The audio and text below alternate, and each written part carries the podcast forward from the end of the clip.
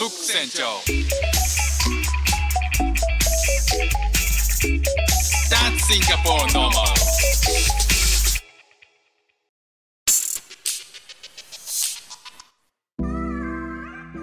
どうもフック船長です。我が家ではですねあの冷蔵庫に常に炭酸系の飲料が備蓄されてるんですけどもえっと主に3つ今は3つ入っていて1つ目は普通に炭酸水。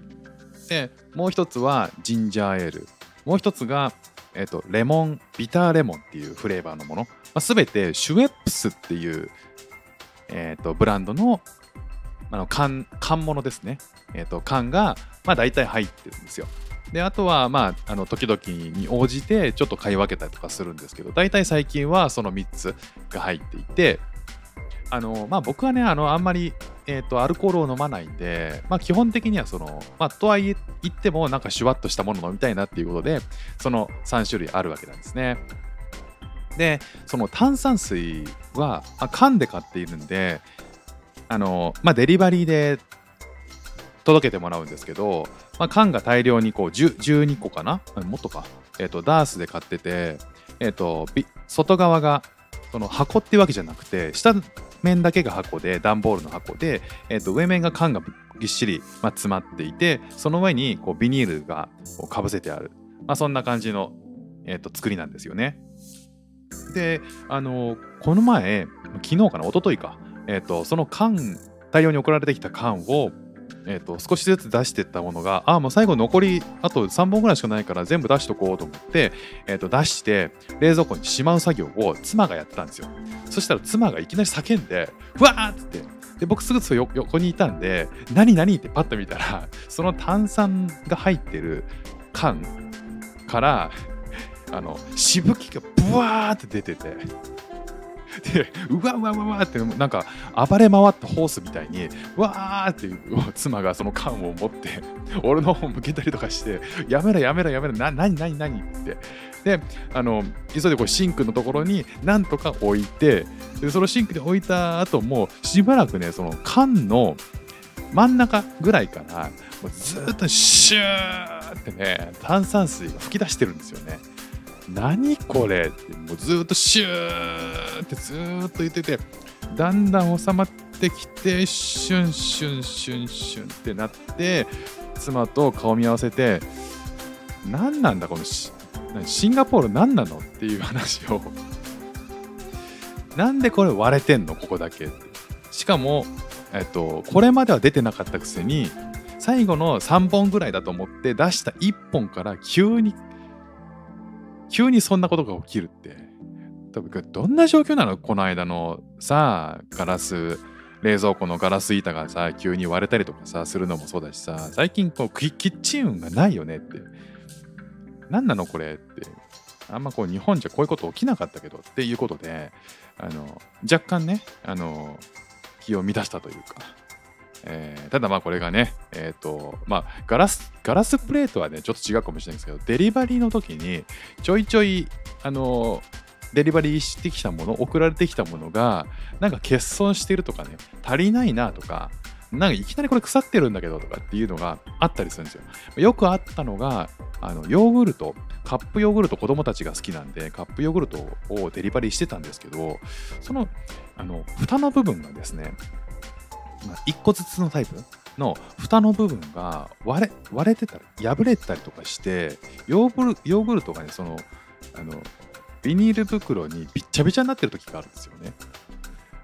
もうこれないよ日本じゃとか思うんですけど、ね、これがザッツシンガポールノーマルなのかって思うとね、うん。まあ、だんだんねそれが慣れてきちゃうんですよね。ただもちろん返品するというか、えっ、ー、とちゃんと届けられてなかった？欠損していたっていうことをちゃんとこうサービス業者に対して言うことはできるんで、まあ、言ってるんですけど、まあ、それでもねなんかあまりこうデリバリーしてくれる人に文句も言えないしとはいってもねとはいってこうそのサービスのアプリアプリ内にそのコメントを入れて返しても決して謝ってくるようなアフターサポートはないんですよね。なのであのそういうものはあえて頼まなくなるとかあとは、うん、まあ、ヨーグルト1個ダメでもまあ残り5個あるからいっかとか いうふうになってくるのがまあ不思議なもんだなというふうに思っている、えー、最後今日この頃のフック船長です。シンガポールで3歳と4歳の息子の子育てをしている主婦です。イラストに挑戦したり歌を歌ったり英語学習のことだったり海外生活で面白いと感じた日本との文化や価値観の違いそこから改めて感じた日本のすごいところなんかをお話ししておりますはいあのー、今日はですね車、えー、自動車には理想なライフスタイルが表現されているのではないかとこれが世界共通なんじゃないかなというお話をしたいと思います。まあ、これは僕がもうずっと,、えーと、この車っていうのがそういう風にライフスタイルを表現しているものなんだろうなって思っているのはもうずっと前からなんですけど、まあ、実際そうなんでしょうね。あのマーケティングの世界でもおそらくこの車の売り文句とか、えーと、これをこれに乗ってあそこへ行こうとか、えー、なんかこのこの速い車に乗ってこのあの高速を駆け抜けようとか、えー、まあいろんなね、そのコピーライティングってあるじゃないですか。それって大体こう購入者に対してこう奮い立たせる。ああ、そういうのいいねって奮い立たせる行為なんで、あの車に対しては、まあそういうその消費する、消費者が消費する行動に対して、えー、車はそういうあの位置づけにあると思うんですよね。で、え、ー、と、つい最近オンライン英会話週5回やってるオンライン英会話で、えー、アメリカ人とですねそういうあの日本ってさ SUV がすごい人気じゃん？これなんでだと思う？なんでなんだろうっていう話を振られたんですよね。で確かに日本では SUV すごい人気で、まあ、世界中で人気ではあると思うんですけど東京とかねあの僕住んでた東京でもよく見かけました。で SUV に乗り換えたっていう人も結構周りにいたりとかして、えー、街を走ってる車は SUV 率高いですよ。でなんでだろうなって思うともちろんねこれあの機能面での、えーと、利便性はあると思うんですよね。あの情緒面と機能面って2つ分けるとしたら、えー、機能面では確かにこう車高が高かったりするんで乗降しやすい乗り降りしやすかったりするのであのあとはまあ、あの視界が視線が目線が高いので運転しやすいよねとかそういう機能的なメリットは確かにあると思うだけどあのそうじゃない車に比べたら燃費も良くないし、えー、効率の悪い部分ももちろんあるよねでただ実際その都会にいて SUV が必ずしも必要かっていうと、まあ、実は実は僕はそうじゃないと思ってるし、えっと、都会に住んでいながらもあのその SUV 乗っててもその SUV の機能をほぼ活かせてないと思うんだよね。で例えば 4WD とか、えー、SUV に乗るならさ 4WD に乗りたいよねとかっていう考え方もあると思うんですよ。4WD っていうのは4輪が全部ちゃんと動く稼働するっていう意味なんですけど。まあ、通常の車ねなんか前か後ろかしか動かないんだけど 4WD にすることによってあの路面の荒れた道でも簡単に走ることができるし坂もスイスイ登ることができたりとか、えーと、雨で滑らないようにできるだけこう滑らないように四輪が別々に動くことでスリップを防止したりするような機能もついたりする。都会の生活でいるかって言ったら絶対いらないですよね。だけどえーと、どういうイメージをしているか、えー、SUV を持つ人がどういうイメージしているかっていうとやっぱこう都会に住んでいるけれどもアウトドアな生活？アウトドア、えーと、郊外に行く生活郊外に住む生活に憧れを持つ？やっぱこう都会にいるんだけどチルな生活したいよねとかあのアウトドアなゆとりがある生活したいよねっていうことを思ってるどっかでやっぱ思っててだからこそ SUV を、えー、購入したい。だからつまりこの理想のライフスタイルを表現してるんじゃないかなって思うんだよねっていう話はしたんですよね。まあ確かにいや本当に、えーと、彼も同じ意見でいや本当そう思うんだよねと車がそういうねあの自分にないものを欲しくてそこに映し出してるっていうことはあるよねっていう話で盛り上がりましたね。だからこう都心にいながら、えー、なんだろうな、あの、アウトドアがしたい。だから、グランピングとかが流行るのも結構そういうことに近いのかなと思ってて、その、郊外に行ってゴリッゴリのアウトドアをするっていうことでもない。ほどでもないけどアウトドアの雰囲気とか、えー、と青空の下で空の下で何かこうバーベキューを楽しんだり、えーテントでを張って寝ることはしたいんだけど、えー、と別にそこまでガチガチの、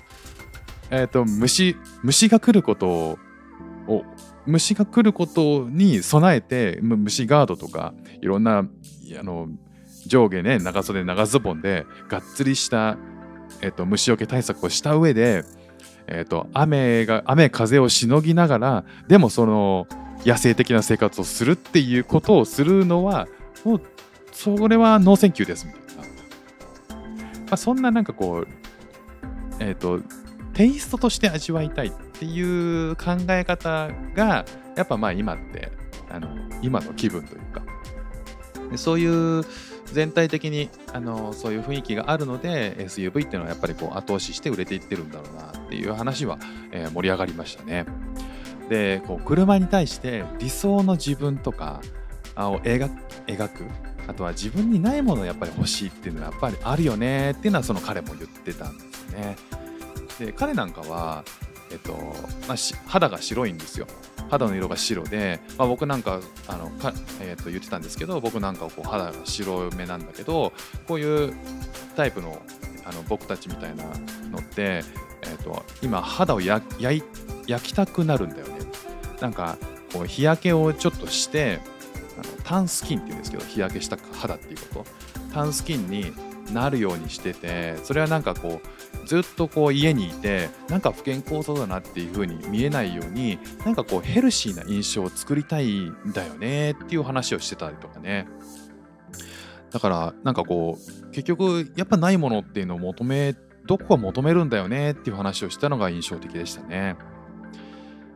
ね、なんかそういう風に都会に住んでいながらもっとアウトドア生活がしたいから大きな車を買うとかね。あとは速い車を買いたい人なんかはやっぱりこう速く走りたい周りの人よりも前に出たいとかね、えーそういうことをどっかで思ってるんでしょうし、えーとよく都会でも見るのがすっごい大きな車に乗っている中に乗ってる人が、えーと小柄なタイプの人とかね結構いたりとかしますよね。あ逆に、えーとミニクーパーとかすっごいちっちゃい車に、えーと大きな体の人が乗ってるっていうこともよく見たりとかするんですよね。えっ、とあの大食いとかのレポートで有名な石塚、えーさんなんかも、えー、と愛車がミニローバーミニクーパーかなだったりしてなんかそういうやっぱり自分が求めるものっていうのをどっかに表現したい。で、えーとそれを象徴するものが結構車だったりとかするっていうのはよく聞く話なんですよね。でその話の中で僕がなんか、えー、と英語でずっと話してたんですけどこのなんとなくこういうなんとなく作った、えー文文が英文が結構うわそれ言えてみようだなというか、えー言えてみようというかねなんかうまいねってよく表現できてるね英語でっていう風に褒められた言葉が People dream into a car People dream into a car っていう風に言ったんですよね。えっ、とつまり人は車に夢を見るっていう言葉でまあ試しに作ってみて言ったらめちゃくちゃ褒めてくれたんであのテンション上がったんですけどdream っていうのはあの名詞にもなるけど動詞にもなってその夢を、えー dream に dreams come true っていうのはよあのよくよく使われるあにあの言葉だったりすると思うんですけどドリームに into をつけて、えーと何々に夢を見るっていう風に使えるんですよね。で使えるってことは定かじゃなかったけど ドリームに into つけて言ってみたらあのめちゃくちゃ褒めてくれたんで嬉しかったなっていう。まあそんな感じでその車僕が大好きなんで、えテンション上がって喋ってたんですけどその車には理想なライフスタイルが表現されているえそういった話っていうのは、えー、と世界でも共通のことなんだろうなっていうふうにあの改めて思いました。ということで、え今日も聞いていただきましてありがとうございました。フック船長でした。ではまた。